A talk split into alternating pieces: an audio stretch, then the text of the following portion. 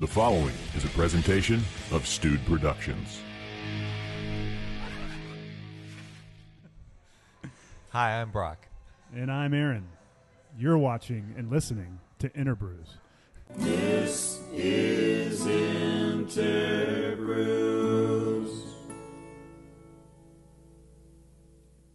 Take me fool. I'll be like, "Hi, everybody. My name is Josh, host of Interbrews, as you have come to realize by now, I hope. Um, and we are at St. Arnold Brewing Company, and just now Oh, from I guess I'll have a slow pour. yeah from heaven, the slow pour H Town Pils. Look at that. I'm, like cla I'm claiming that uh, it's just a prop. I'm not actually having a beer in the middle of the day. no, no, no. Hosway uh, serving us today. Uh, Mike, find a spot where it won't make everything blow up for your beer, but where you can reach it.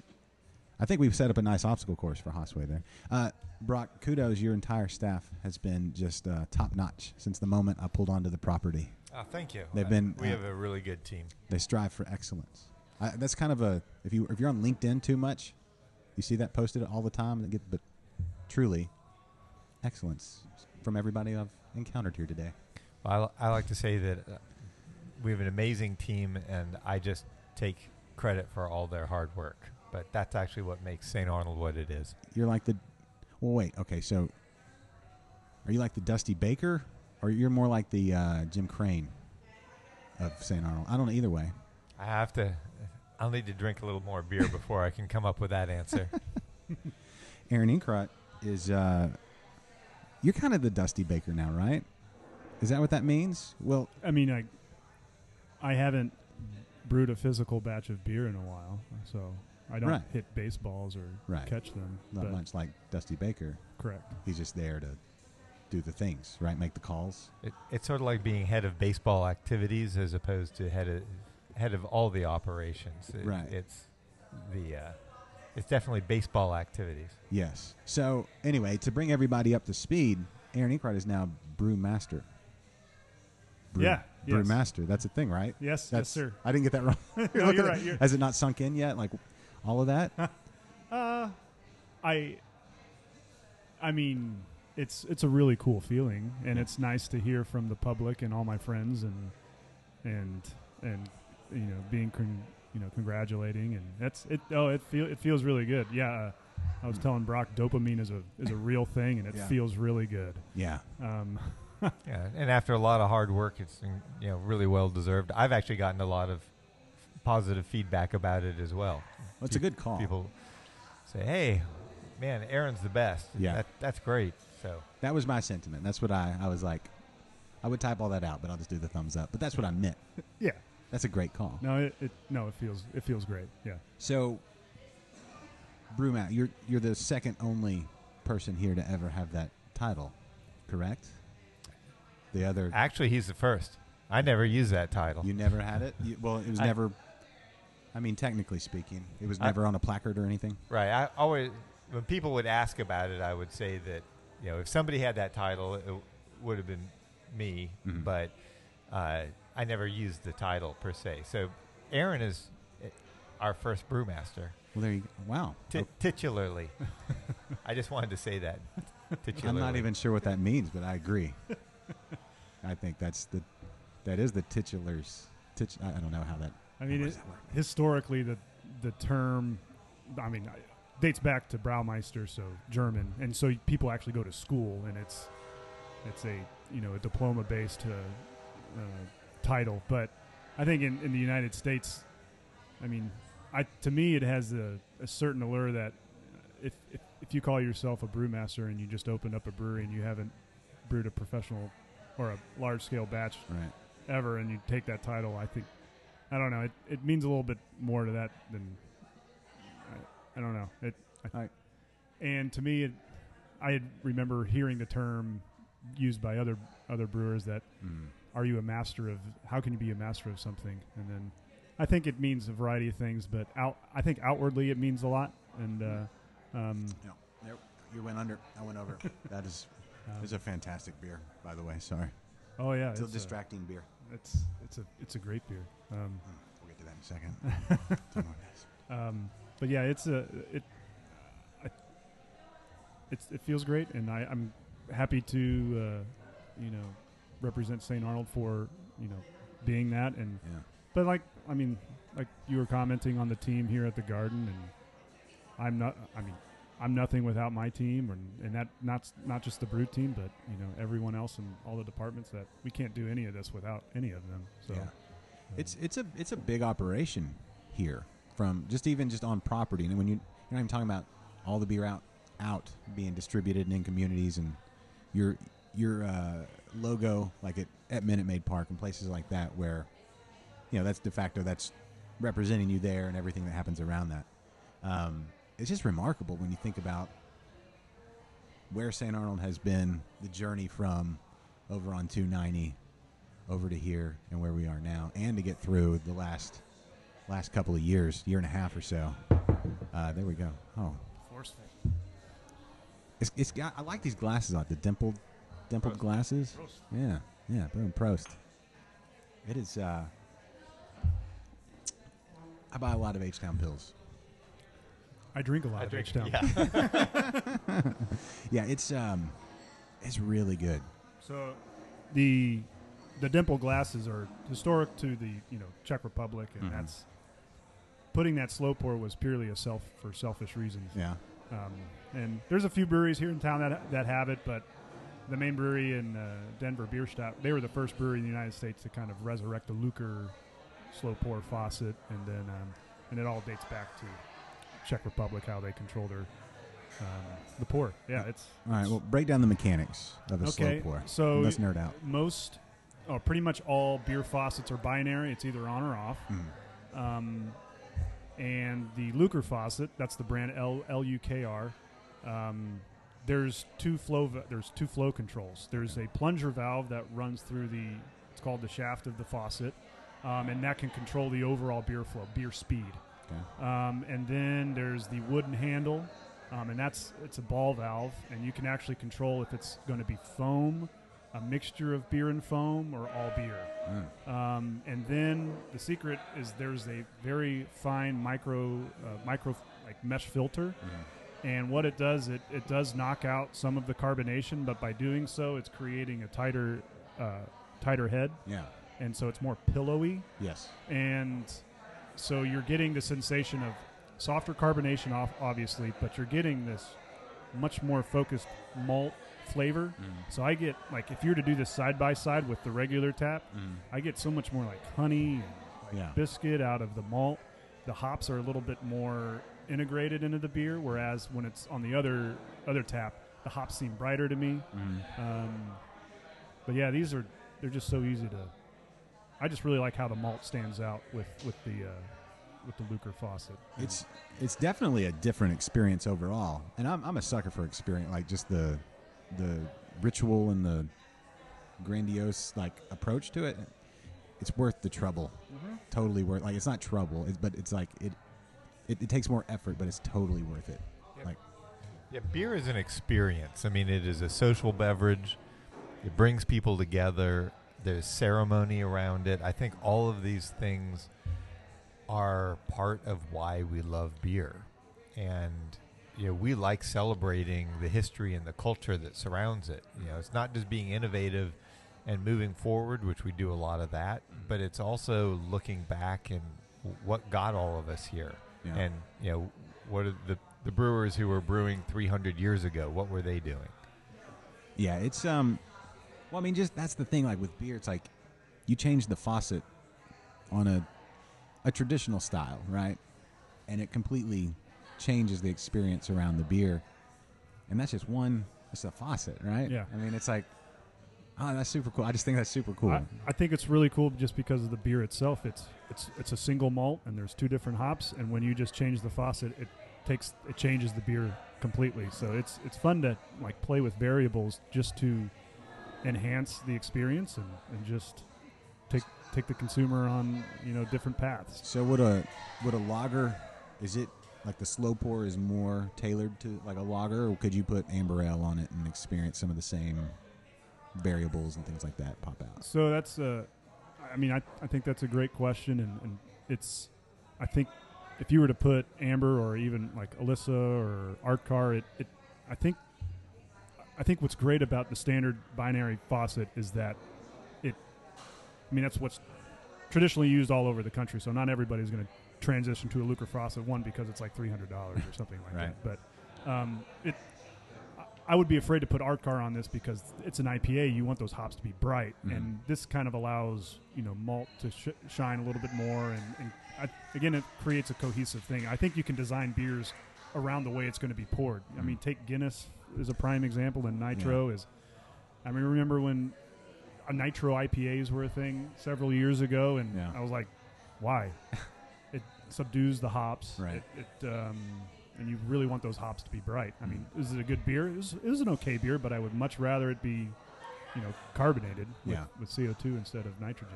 The the binary tap and just and when you buy this packaged like in the cans, that's like the recorded version of the song. Ah. And then you can come here and like y'all y'all play it every night. So if you go to see in concert, this is the the spin you put on it tonight, or you know today. yeah, Yeah. And that's a good way of thinking about it. The, you know, and I think we got inspired to serve it this way. You know, there's certainly Bierstadt and Denver, but it also every year, well, when there's not a global pandemic, and we go to do our hop selection in Europe, and go to Germany, and then the Czech Republic, and it's been a tradition for us to stop at the Pilsner Urquell Brewery, and then afterwards to go to the pub that Aaron always remembers the name of, Na Parkánu and, and we get unfiltered, unpasteurized Pilsner Urquell, and it is served in the dimple mug. Uh, you can ask for the type of pour, uh, like how much head you want. You can get kind of more of a just a straight regular pour. You can get the slow pour like this. You can get the milk pour, which is Like milk. It's like straight foam. Yeah. Um, so, but that beer, the the experience of the unpasteurized, unfiltered Pilsner Urquell, I think that is the basis. That was our inspiration for making H Town Pils to begin with, and it, it, it's been a process. It's been several iterations as we've gotten here, but then adding the faucet is kind of the uh, the cherry on top. Yeah, it's this alone. I mean, not. This is like make a trip just for this, you know. And uh sorry, I, my my wife's pregnant too. I I just noticed pregnant. It's, it makes me a little nervous. Baby's coming in in March, so You'll be fine. It, there's a little instruction book that pops out with the baby. well they've probably changed. My oldest is 15, and the twins are going to be 13, and then I'm going to have a baby. oh, And yeah, exactly. consider. Sorry, That- sorry. No, That's that's, excellent. That's that- great. it- no, it's exciting, but yes, what you said. the first one is like, oh, oh, it kind of hits me in I- waves. I had bought my first house right, bef- right when my first kid was being born, and I was blown away about how many, how little I had to sign to take my kid home from the hospital, and Uh-huh. the amount of documents I had to sign when I was buying a house. I was Yeah. like, they just give you it. Yeah, The kid. the kid. They just put you in the car and they send you home. Good And luck. and they're like, we, my lunch break's in ten minutes. You got to go or whatever, right? it's, yeah, that's terrifying, and it's been a long time since we've been through that part. I don't know if I'm going to be able to survive not getting any sleep. We'll see. Don't Um, worry, I'm sure the older you, you are, the easier it is to go with without sleep, right? I'm sure. You'll figure it out. Yeah. You've done it before. Yeah. Right. You'll be great. Thanks. you know, I had that moment of nervousness, but what you got being here with you guys, I'm feeling a lot better now. Thanks. That's the H Town. That's it. Two more of these, please. We got French press on tap. Mm. I was going to say, I almost brought up the French press on coffee as like a, you know, your different methods of preparing coffee with compared and contrasted with the different taps. Mm-hmm. Um, Well, like you have, um, you know, Chemex, like a pour over, or Mhm. an espresso, or the um, what do they call the? the Um, plunger with the that's French press, right? Well, yeah, they, that's French press, but they have another small, like a smaller unit. I can't remember what it's called now, but makes like a single serve espresso. Oh, oh yeah, yeah, yeah. Um, I don't, yeah, the silver, like the Yeah. s- silver thing. I don't. we make French press similar to the cold brew method. So it's literally cold brewing on the beer. Mhm. So like you would make a cold brew by mixing water and very fine um, coffee grinds and let Mhm. it sit for 18 some odd hours, and then you would remove the beans. So that's essentially how we make French press. We make a a cold brew, um, Do you have like a, a giant, cold brew beer. What? Do you have a giant French press, like the size of one of your fermenters? That Now we use the centrifuge for that. Oh, okay. I was gonna say maybe you have to get like four people up and just start jumping up and down on this huge plunger. That sounds fun though. That sounds yeah. Uh, French press available now in other variations as well, barrel aged variations uh, out. Cognac and bourbon. Yeah. Mm. that's good stuff. Yeah. There's no end to variation on beer. Like there's, there's no there's maybe there's an end, but we'll never reach it, right? I, mean hope not. Yeah. I mean, when you think about how you. Oh, now we got. See, Oh. speaking of variations, what happened? Yeah. Just did Did you order that? I didn't. Did you order that? No, I didn't order that. Just magically appeared. I mean, I get. Brock, did you do that? Did you have like. Oh, I was like, Oh, Oh. we were going to enjoy it, but yeah. I was like, how did y'all do that? that was the East India Trading Company flight, by the way. Oh. So what goes into the East India Trading. East India Trading Company? All flight? the different IPAs. All the IPAs. Yeah. Okay. So Elissa, Monarch Yeah. Car, and Juicy. Juicy, and. is Uh, it Double Down that's in there, or is it we put Harmony? I don't even. I don't. Probably Double Down and Harmony. Yeah. It's five. it's five IPAs. Yeah. Okay. So- Harmony, which we- we call a hazy pale ale, but it's most people would actually probably call it a hazy IPA. So where's the line between pale ale and IPA? Is it is it just a spectrum that one flows right into the other, or is there a? Would you? I think IPA has superseded what it actually stands for. Okay. I I agree with that. To me, uh, like pale ales, like when I think of a pale ale, I, I, am going to show my age, but I think of Sierra Nevada Pale Ale. Yeah. Uh, our amber ale is, in my mind, actually a pale ale. Mm. Um, I went. I called it amber. Twenty-seven years ago, because in Houston nobody knew what the hell a pale ale was, and and uh, actually brew pubs at the time were coming out with some beers that they were calling pale ales that were really pale, Uh, as opposed to the name originally came from. They were pale ales compared to the porters and stouts that were being brewed, not not compared to light lagers. Um, but I, you know, things morph, and I think that's actually okay. I mean, sometimes people get stuck on thinking of things as, as if there was a snapshot in time, and that's what everything looked like and should always look like. Mhm. Everything changes. Language changes. Yeah. Beers change. Beer styles change. They evolve, and I think that's one of the things that keeps everything so exciting. It's still fun to look back at at the history of styles and, and where they came from, but w- we have never gotten hung up on brewing to style. mhm. To me, that is incredibly limiting. Well, Li- Well, I was going to say, I like like when Oktoberfest comes out. I get to have that conversation with everybody. Well, what's an Oktoberfest? Like, well, so you ask. When this beer came out, and it's like on to the you know off to the races on that story about it's actually an ale, and then they had the da da da, and it's like I get to tell that whole story. Back when Brock first opened, you know, all that kind of stuff, and it's like I like having that conversation. One, I love to hear myself talk, but two, uh, I like to talk about beer and educate people. It's like, you know, hey, I- I think what it's just important if people enjoy it and have a good time. Yep. That's arguably that's the only thing that's really important. Right. It- Do you like it? do you And- like? It? Yes, And and I mean, you can you can even you know dive deeper into the Oktoberfest discussion because if you go to to Munich and go to Oktoberfest, Uh-huh.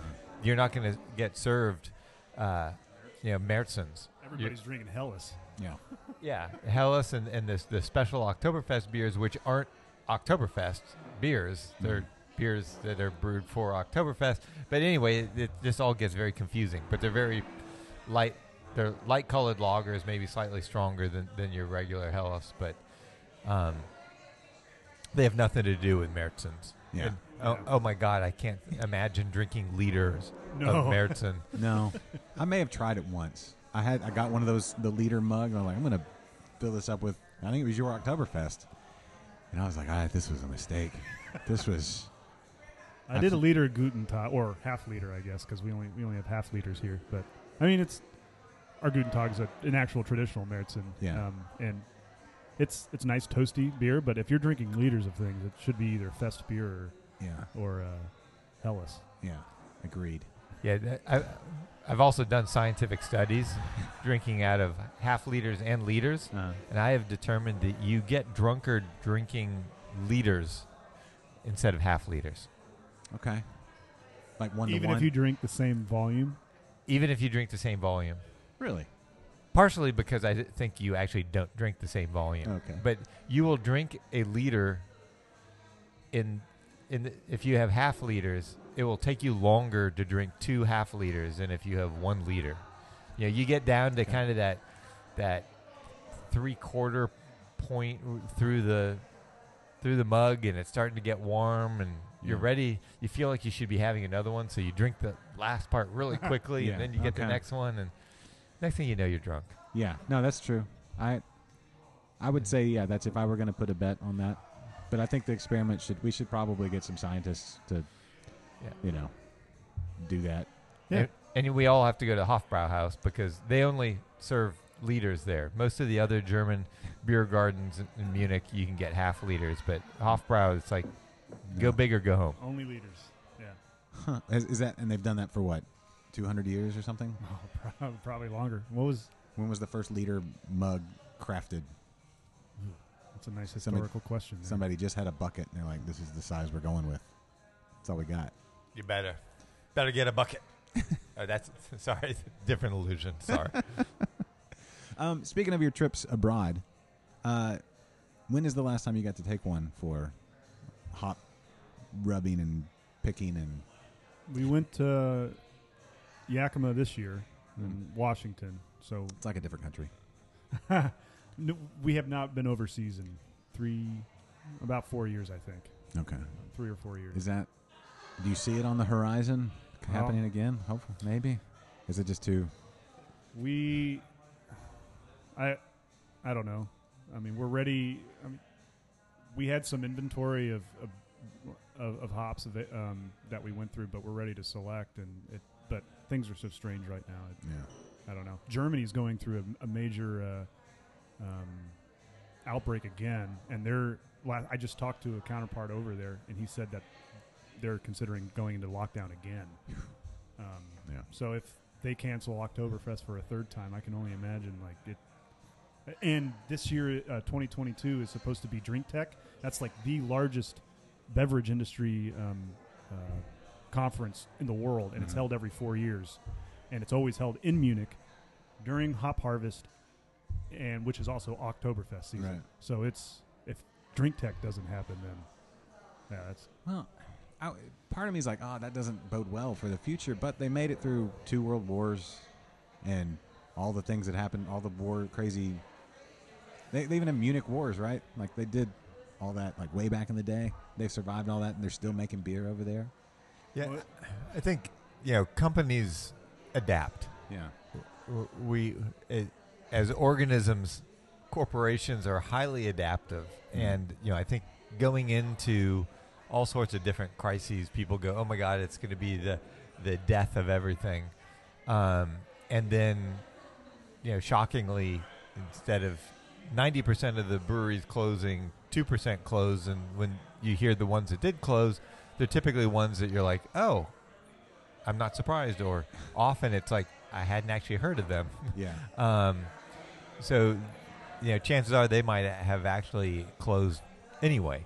So I, I think it just proves that you know we we did the same thing. I mean, we pivoted, you know, middle of middle of March, 2020. We didn't know what the hell was going on, and and uh, you know we quickly rearranged all the deck chairs. Um, and came up with new strategies and focused on you know beer to go from the brewery which was something that had recently been legalized but was n- not going to be a focus of ours honestly. But it helped also for our food to go. Um, you know since we're we're much more of a destination in our location than we are kind of a neigh- neighborhood joint. Yeah. um, and you know a lot of the innovations that Aaron was working on, the beers that were going to go to market, you know, those became special releases just at the brewery. Um, yeah, we came up with you know Zoom beer and cheese tastings, which were incredibly popular. Be- Dumplings. Yep. Like, And- there's honestly, some of those things I think are going to stick around Yeah. because, like, I like doing a beer and cheese tasting because at the end of it, Yeah. yeah, I'm I'm pretty happy. Yeah. At, you know, putting quotation marks around happy, Yeah. and uh, you know, stumble into the next room with you know the the bourbon barrel aged commitment that we were finishing with, and put some vinyl on and listen to that. And I'm just, you know, no no driving involved. Yeah. It's great. Yeah, there are there are some things that are definitely sticking around through all of this. There's a, a lot of that has changed, uh, and it's it's interesting to see like the number of breweries that actually opened during all of this. Right? I mean, that's a wild thing to think about. Like you opened during this. Okay. I Yeah. mean, it's just it's interesting to see like, like when you talk about DNA of a, of a brewery, like your DNA is going to be altered compared to you know it's going to definitely be you've mutated to something else. But It is, and you know, I think you know some some have beaten the odds and, and done well, especially if they had a good outdoor area. Yeah. I think ones some were focused with a more indoor space, and they'd obviously designed it pre-pandemic, yeah, and they've struggled. And you know, I think there's some other weird supply chain issues.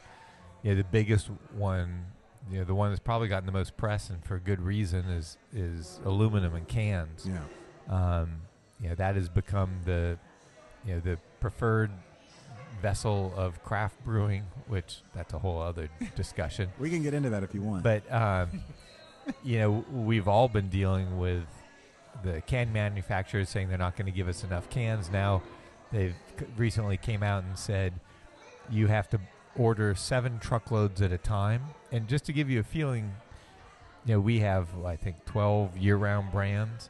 We have three brands that really that that, w- that seven truckloads works mm-hmm. and you know we, we do about sixty thousand barrels of beer. If you're a eight thousand barrel brewery, Yeah. you don't have any brands that that works on. Yeah. And then, and then Ball also announced that they were like you know putting about a fifty percent price increase on cans a couple weeks ago. And you did hear that correctly, by the way. fifty. Fifty. Fifty five zero. Yes. What is it? Just supply chain? Like where? I thought aluminum was everywhere.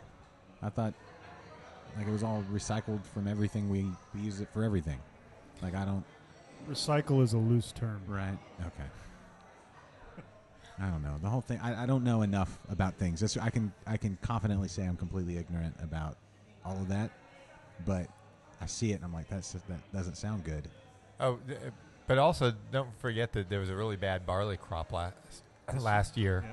And prices, the yield is is way down, quality is way down. So we're going to have to pay a lot more, and you know make sure that we can get enough of a high beta glucan, high protein uh, malt. Where was the where was it hit hardest? Is that American grown or is that Uh, all across. So most of the barley is grown in the northern n- northern part of North America. So Right. right. between Canada and Minnesota, Montana area, and there was a major drought, and compare like comparing it to uh, last year or two years ago, and barley crop for this year is down about almost forty percent. Really? Um, yeah, and then there's this. Hu- I had. I, it's right on the top of my head because I had the meeting a couple days ago. But there's a huge trade war between Australia and China. Apparently, it's going to be going on for like over five years, and the, and China used to buy a bunch of barley from Australia, Uh-huh. but now they're not. Australia's not selling it to China, so now they're going into Europe and Canada. All the barley grown in the United States is only sold in the United States. It's not exported. So I didn't know that fact actually. yeah? Um, but uh, yeah, it's strange, strange times. Strange times became stranger. Yeah, it's like the yeah the hits just keep on coming, right? Here, here's another fun little thing I, I learned a few years ago is Okay. that most of the barley grown in Canada for brewing is grown by Mennonites. Really, Yeah. I didn't know that. So That is an interesting tidbit. yeah, I think I'm going to cut that out and post that somewhere. The more you know. That's uh, I had no idea. Min- Mennonites, no, it's the it's the Amish that make like the uh, the the fireplaces, right? Like the electric fireplaces that you see on late night. Oh, they're they're they're no electric. They don't they don't use electricity. somebody so. built. Well, okay, but somebody makes some. Maybe it's Mennonites. They make like the little fireplace, like electric plug-in fireplaces. Yeah, I wa- I was doing college visits with my son and w- went to uh, Lancaster. It's not Lancaster. It's Lancaster County. Uh-huh. To uh, I think we were visiting Franklin and Marshall, and uh, it's the middle of Amish country. Yeah. It's pretty hilarious when you see those buggies on the road. They are flying. they are moving down the road. It's like, w- wow. Uh, you, you you sort of think of them as kind of like moving along 10 miles an hour. Nope. No. They're they probably need speed limits. really? They're very impressive. What do they feed those horses? I don't know. Not barley. It's too expensive. Price of fuel's gone way up. Look at this. A gallon. What do you feed? Like a bushel? I guess by the bushel. Like you wheel in and get a bushel for your horse. Hmm. I don't know. They eat oats, right? Oats. Mares eat oats and does eat oats. Little lambs eat ivy. Horses eat grass, grass and hay. No. No oats. I don't I don't think so. No. I don't know. Okay. They could probably eat some oats They could probably do it. Yeah. or some apples. They eat apples. I've fed an, a- an They apple. put a bag of oats on a, a horse. I feel like I've seen that. yeah. I feel They like eat peppermints. Do I they? was I was at Lew- I was in Louisville a few weeks ago, Oh. and they pronounce it Lew- Louisville. Louisville. Louisville. Um, and something they brag about at the Kentucky Derby and all the thoroughbreds that are bred in Kentucky is that it's the Kentucky bluegrass because it's builds strong calcium in their in the horse's bones and everything. And uh, and that's that's what I was like. So they only eat the grass. I was like, well, Kentucky they only eat the grass. No. I was like, oh, So no. Okay. And peppermints. and peppermints. So we went to the Kentucky Derby to watch some races, and they were handing us peppermints like while while we were walking in, and we are like, "What is my breath smell bad?" and I was like, "Oh no, they're for the horses." And I'm okay. So we go down to the right on right right on not not on the actual course, but just right at the uh, the barrier, and the horses will walk. They, they, it's like they know they know that they're going to get a peppermint after Yeah. they ride because they just walk right up there, and then. People holding out, they go. You can see them kind of hustle, Uh-huh. get their peppermint. Oh yeah, they love it. Is it one of like the crunchy kinds or those kinds that kind Uh, of powder away? No, like the standard, you know, circular. like my grandmother had her d- the dish on her Yeah, those. table. Well, they want to have good breath before they go back into the stable. Yeah, Hey. yeah. You don't want to go all post race mouth. that's just that's awful. Ugh, dude. Try a mint. Did you get a mint julep while you were there? Um, several. Okay. They Did you, had commemorative cups, and it was only ten dollars because they know you're gambling. yes. Okay. yeah, and they were doubles, so ten dollars for a double. Of, Did it have the actual mint where the leaves hit your nose as you? it did. It did hit my nose. Yes. They, they do it right. oh, it, it was great. If you were going to do a mint julep style beer, Okay. what would be the base you style? want to play this game? Yeah, let's do this. Well, you need a bourbon barrel. Okay. You need mint. yes. Um, so the idea is, I think what's great about the mint julep in itself is that it's a very quaffable beer, because or beer cocktail. Mhm. So because it puts it in those those uh, like Sonic ice, yeah. Like crunchy ice.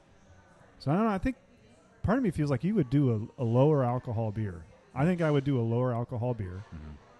You wouldn't age it very long in the barrel because you don't want intense bourbon. Yeah. Just Because there's a fair amount of simple syrup with it. yeah. So a pale beer, not bitter. You want, I think, just like a minty hop. So like Liberty or uh, um, Goldings, maybe just to kind of get that mint, and then actually maybe actually use mint. Yeah, I, probably use mint. There, there was a. We we got some samples of experimental hops a few years ago, and uh, I remember this was. I think Steven said it. I have a memory of him setting up this test, um, and we went out and we tasted all the beers, and there was one experimental hop that tasted like mint. It was bizarre. It's like somebody had put mint in the beer. That and that hop apparently went away. So I guess nobody actually wanted mint in their beer. Huh. But uh, I, I don't see why you wouldn't use you know why mint wouldn't work as a Yeah, as a dry that would be- hop kind of thing. I was going to Yeah. say, when do you add the? I'd probably add the mint post barrel aging because you want it to be bright. And Yeah. you want it in your nose. Right, Yeah. exactly. That's why they put the so it tickles your. Yeah. You have to jump on it first to bruise the bale before you put it into the. There's a lot of slapping going on. Yeah. No, that's that's the sound That's of a good- probably what I would do for a mint julep beer. Okay. I don't think you want it to be heavy. No. No. Well, that's when is Kentucky Derby? Mart? No. Uh, May. Mart? May? It's in May. May. Okay. Yeah, it's hot here then. By then. It's like one of the first first weekends in May. Yeah, it's it's kind of like because we always do like we have some family members we try to get together for like a Mardi Gras party or something. But if we can't make it work, then usually it's like a Kentucky Derby party, themed parties. Either we make them the, the kids make a mask or a hat at the Oh, party. okay. Yeah, That's fun. It Kids is- like that. yeah, and then we make like Kentucky hot browns and mint juleps, and that's the party. Unless it's Mardi Gras, then it's different menu. But you know what I'm saying. I, I, I would actually go a different way than Aaron on this one. I, I would actually make a heavier beer, um, malty, Okay. uh, but no hops, very low hops, and, and uh, barrel age it, and then finish with a with a dry minting. Dry mint. minting. Do you use what type of mint? There's a, is it like a Uh, oh, there are a bunch, but Yeah. um, I cannot speak to mint varieties well. okay? Going back to Yakima, 90% of the world's mint is grown in Yakima. Really? Yeah. I've learned so much so far on this show. I don't know how much longer this episode has, but I don't know. That's just something I found out going on a crop tour when we were up there in Concord grapes. Mo- majority of all your jam and jellies From- Concord is Concord grapes, and that's where they're grown because it's In they're Yakima? two. Yeah, because they're Not two. in Connecticut? Yeah. Isn't that where Concord is? No, Or but is it- Concord grapes are grown majority up there, up in up in Yakima, Okay. because they have you have to add a whole bunch of sugar because they're such acidic uh, yeah, grapes. No one wants to make wine with them. So that makes sense. Yeah, Yakima, for people who don't know, is essentially desert. Yeah. um, but it is fed from the runoff from the Cascades. So it's on the east side of the Cascades, like the west side of the Cascades, Seattle, Mm-hmm. um, you know, all along the coast, you know, super moist, wet. You go across the Cascades, it's arid, dry. There's Mm. some beautiful landscape land over there. It, it's some sort of moonscape areas that you drive through, depending which way you're going. But uh, it is all irrigation uh, watered, which you know, and, and you get intense, you know, long days, intense sun Yeah. um, as opposed to Europe, where it's almost exclusively rainwater, uh, and there's not ir- irrigation. The day it's cooler during the day, and that's part of the reason if you plant the exact same. I'm actually trying to bring this back to, to brewing. Yeah. To- That's good. but uh, the uh, that's why the, the same variety grown in Yakima and grown in, in the Hallertau will taste completely different. yeah, they try to. I mean, Amarillo. They, there's there's Hallertauer Amarillo. So Hallertauer is a part of growing region in Germany and Mhm. Vastly different. Like it's. I mean, you could probably use it It's similar to Cabernet, like growing, you know, terroir for grapes and, Yeah. and whatnot. So it's just depends on where you plant it. It'll be very different. Hmm. So it's not just you know, like when you hear terroir, you think the dirt, right? But the, but the dirt got that way because you know it's desert region versus rain fed or whatever, Mhm. and it's over centuries became this thing. That's wild to think about. Like every beer you try, you're trying this evolution history thing. Like it's like a thousands and thousands of years brought this to where it is. Yes, Yep. it's fun to think about. It is fun to think about. I mean, beer styles developed in specific regions because of ingredients that they had, and it could be the, malt, the you know the barley that they grew, the hops that they grew, the water that they had, the you know all of these things kind of came together to you know people. I'm sure people brewed a whole lot of different things, but one worked. Yeah. You know, Burton and Trent Yeah. you know they could make hoppy beers and so ipas came from burton on trent Yeah. Yeah, you look at the, the regions of Germany, you know, Gose and Hefeweizen, all those, right? That they're, they're specific to certain regions. And, uh, you know, it's, Stouts out of you know northern England and Ireland, and because if you were to put a lot of roasted barley in in you know a lot of German German brewing country, Mhm. it was it would just taste completely off just because of the water. Yeah. It's, styles were exactly as Brock said; they were country specific because of the ingredients available. Yeah, I was kind of. Um, I was telling somebody about like when you go drink Kolsch, right? Like I've never done it, but this, I've read about it, right? I read the book, and uh, this is how they do it. And the glass and the thing, and they bring out, and the people are whatever. They're they're like uh, the Kolsch guys. They're uh, they're like uh, uh, you know, like they don't work for the actual bar. They're like independent contractors or something. From what I understand. I didn't know that. I didn't either. The, like the servers? Yeah. Huh. Yeah, they're they're like, I'm going to go work at this place this weekend, and but I'm I'm a Kolsch steward or whatever they are. Huh. You know, with their their tray and Yeah. everything, and the stong, stong, stong, whatever it's called. Stange. Yeah, Yeah. that's it. But uh, I was like, yeah, they just go. It's just like Kolsch. You don't have to order. You just say, yeah, you know, it's like uh, eating at Fogo de Chao. Like keep bringing it right until you flip that thing. Yeah, yeah, yeah. And uh, I was like, I wish we had something like that here. Hey, Kate, how's it going? Oh, she got a beer. Great. Um, Kate Mike get married soon, very soon. Well, congratulations. Congratulations. Uh, January, January, January. Yeah, it's getting close. It's Um, coming. Yeah. So all kinds of fun things, and you can hear people in the background as you're watching this, uh, laughing and making merry. This is the time of year we make merry. Mm-hmm. I see Santa Santa hats. Yes, Santa hats and people with lights on their shirts and things like that. And any time of year is a great year to come to St. Arnold and make merry. But uh, you know, come on out, bring your whole family. They got plenty of room. You can make reservations to get one of these chapels. There's the plug. I, Thank you. I fully endorse people coming here and having fun.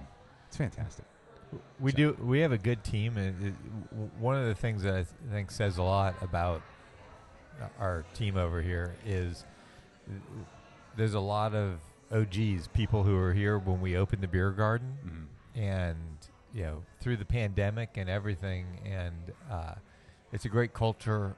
You know, one of the things that we, you know, when we opened the beer garden, it was a completely different business, and and running a restaurant is a black box to me. Like I always said that you know at the on the brewery side, know, I might be rusty at at at doing some of the things, but at some point I did something at least related to what everybody at the in the in the big brick building does. Um, but the beer garden that's a, that is a different beast, and how a kitchen operates. Mhm. Like they speak a different language. You know, I, c- I love to cook at home.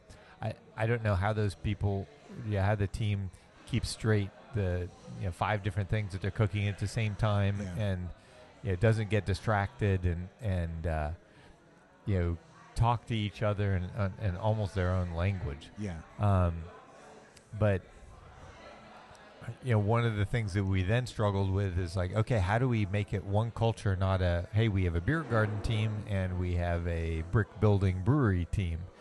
Um, and especially during the pandemic, it was hard because one of our big cultural things we do here is have, you know, after work beers, post shift beers, and we couldn't do that. Um, so we we've seen that coming back, and I think we're getting better at, at making it, making everybody integrated and feel like it is one company. Yeah, I, I I think breweries, tap rooms, big long tables full of people are going to be the catalyst to get society kind of back to normal. I think we're all in this kind of weird. I don't know. We've been, a lot of time alone, a lot of time away from people, kind of thing. You know, we've we've gotten used to it. You know, everybody's used to wearing them, wearing a mask or doing the social distance thing or whatever, and that's not normal. We, and, a lot of people don't remember. I mean, there's some kids that probably have never like they have no other memory of it just being like that's not how life is. We need to go be communal, get around a table, share beers and laughs and all that kind of stuff. And I think this is going to be like society therapy for sure. I think it is human in, interaction in person is critical. Yeah. And I mean, I'm an introvert, Mhm. so when the whole shutdown thing and work it from home ha- first started happening, and you know, we had you know a lot of us who are primarily sort of office focused worked from home. Um, you know, our operational people didn't have that option. I mean, you can't make beer or package beer from home Yeah. so they came in and did an amazing job throughout. Um, but also, a lot of people like there was all sorts of like child care issues and things that that you know hit people that was completely unexpected. Um, now that we're getting back together, I think we see the value, even for an introvert like me, who was kind of like, "Hey, I actually don't mind sitting at home and and uh, not seeing people all day." You start to realize that those interactions, the shared experiences, it's different when you do it in person Yeah. than over a Zoom call. Yeah. Yeah, there's there's a lot to it. I mean, you just like as much as we get annoyed by other people, you need other people, right? That that person in the office that you're like, "Oh, I just I can't I can't I just not today."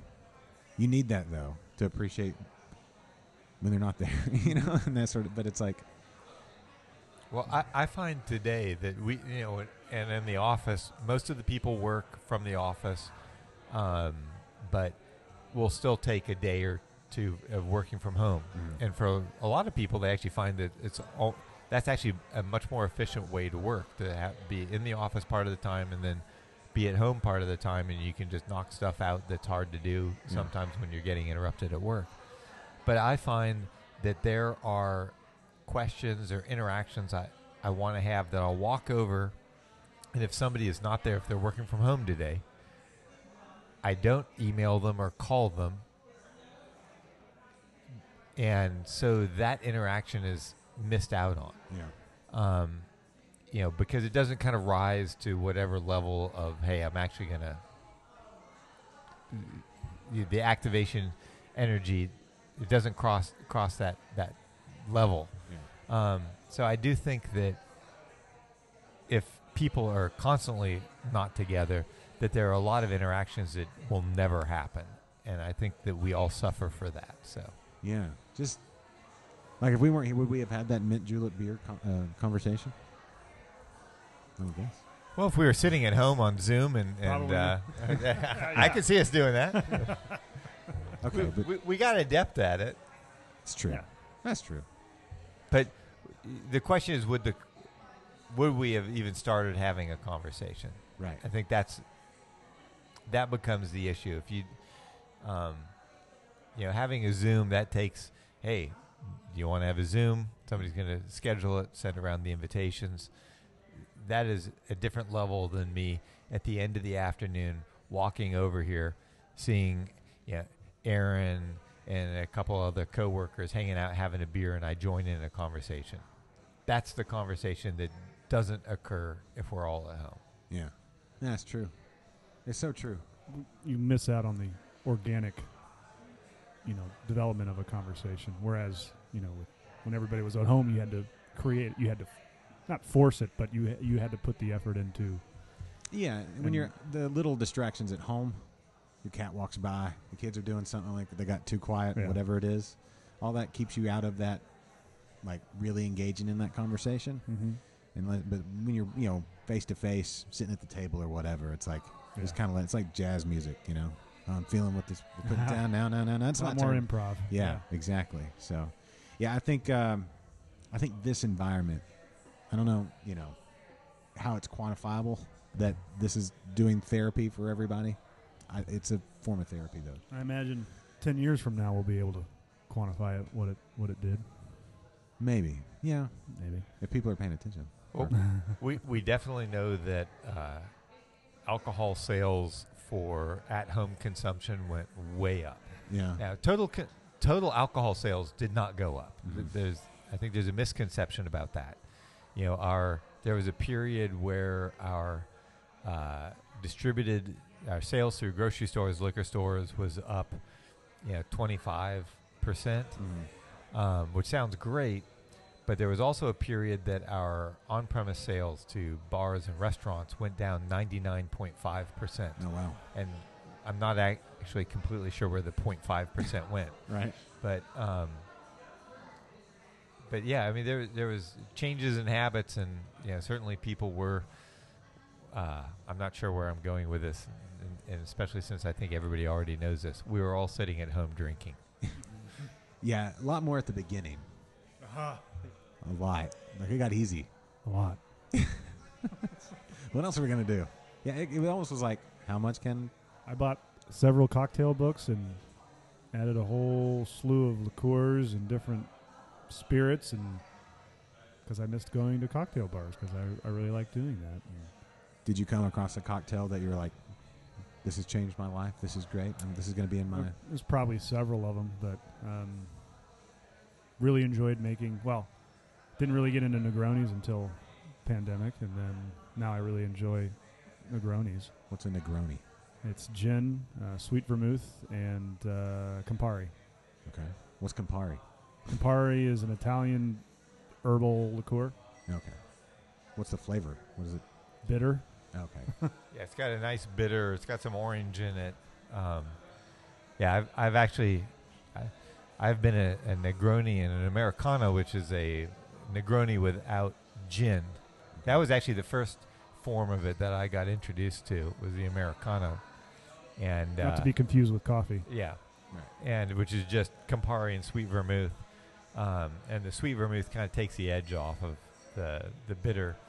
Um, but yeah, it's funny how that cocktail in particular just exploded, and it is a delicious cocktail, and I think it has something in in common with beer because of that bitter. It's got Mhm. you know it's got the sweet and the bitter elements, um, you know, just like beer does. yeah. Yeah. No, that's. Yeah, it's a good combination. Yeah. Yeah. Somebody should do something with that. um, okay. Do you have a like? What's your? What's the ratio? Like, one to one to one. That's the traditional method. I do.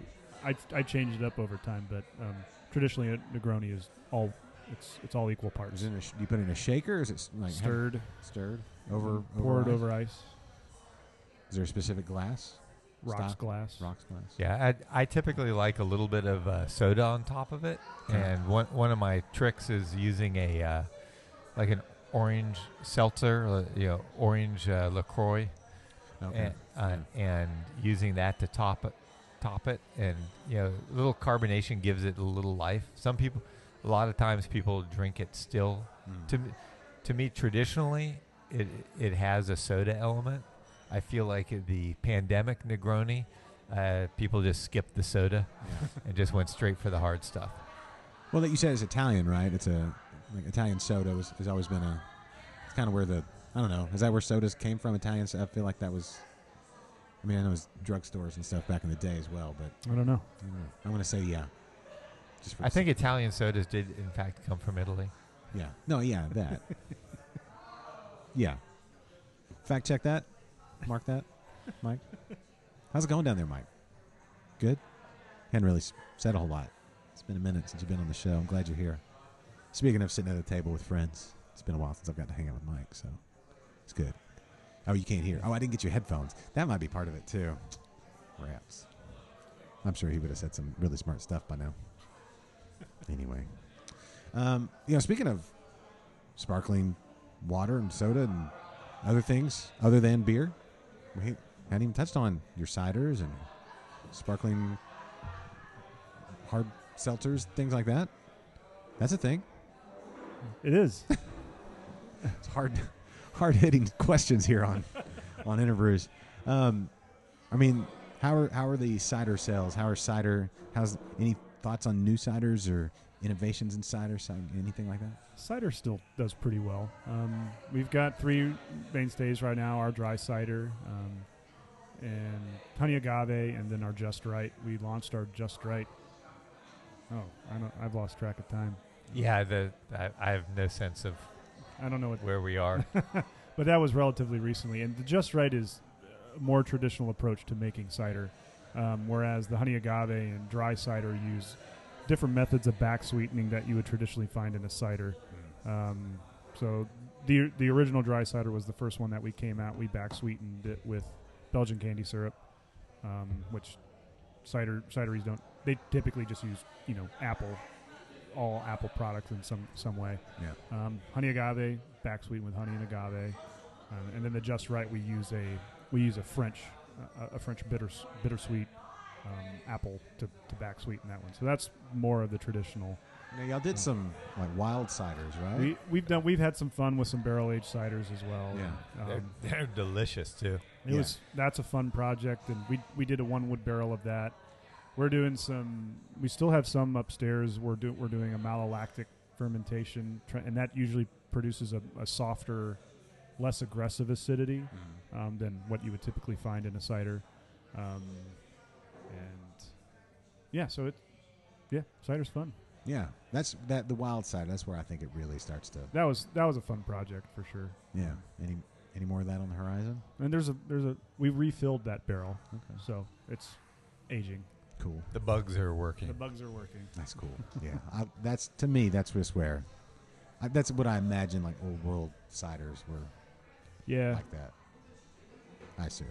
Anyway, anything that traditional cider like that and like malolactic based ciders, they just take time. It, Yeah. it they really do. how long in the barrel? Uh, I, I don't remember off the top of my head, but the wild cider was probably in there for over a year, I suspect. Okay. Yeah, And what it does it still top out at like six or does it go? that it finished. That finished. Uh, that was a higher alcohol just because it was completely dry. Okay. Um, but I don't remember off the top of my head. I should, but I don't. Okay, that's fine. we can go research that. anyway, well, I know you guys have more things to do today. I don't want to keep you from it, but uh, I really do appreciate you sitting down with us. Mike, you got any final questions? Doing a great job. He can't even hear. He didn't. I'm sure it was. he did no register. Uh, He doesn't have headphones. No questions. Probably can't hear. No. No questions. My question: Have you thought about what you're going to have for lunch? We're going to eat here. Look at a menu. What do y'all recommend? It is all delicious. It is all delicious on a Thursday when the weather's not winter like. Oh, speaking of winter, when is uh winter IPA coming out? I love that beer. I We love- just packaged it yesterday. ah, I love that beer. I took Love a it. six pack home, fresh off the line. Yeah, that beer is so good. Like, it is. especially if it gets a little crispy outside, it's like the perfect, slightly crispy, kind of. Yeah, Yeah, grapefruit. I love with grapefruit, grapefruit yeah. hops. Yeah, it's Yeah, good it's- stuff. it's good. love that beer. Yeah, Love it. pizza here is delicious. The- Mhm. The dough is so wonderful, and the grilled chicken sandwich. Everybody lo- loves the That's a burger. good- A, a grilled chicken sandwich. That, that's in my heavy rotation. Okay. We actually have salads that are really tasty too. I could probably for- use that. I mean, some people eat salads. Uh, I, I respect salads. Just probably eat more of them. Um, 2022. Let's look forward. What are what are people expecting as they look back years from now? As we look forward at 2022, because this is like a audio video time capsule, assuming the internet doesn't go away at some point. But 2022, St. Arnold, looking forward. We have a.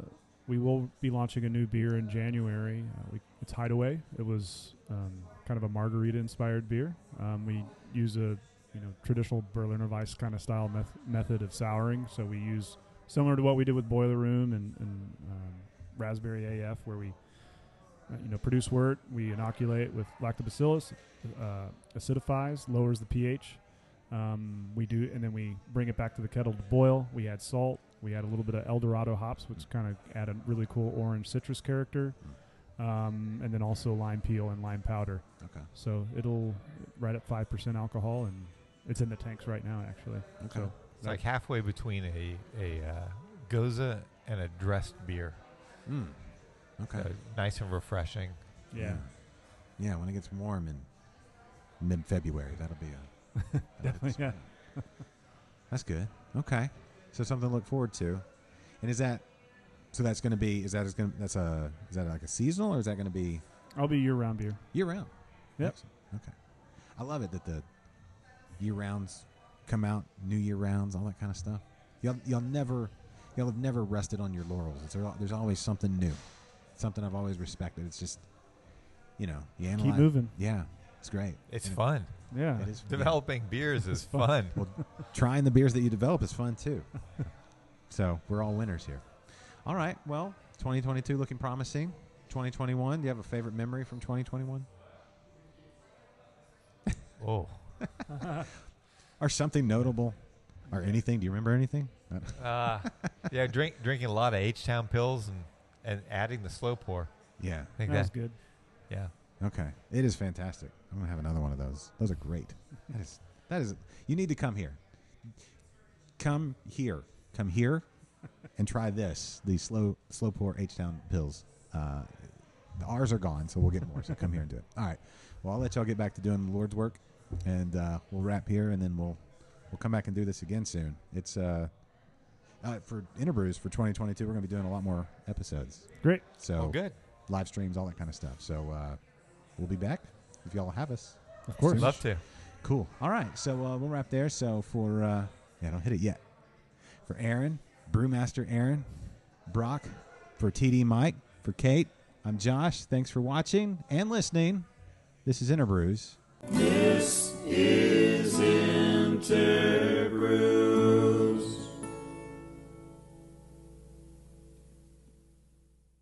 The preceding has been a presentation of Stewed Productions.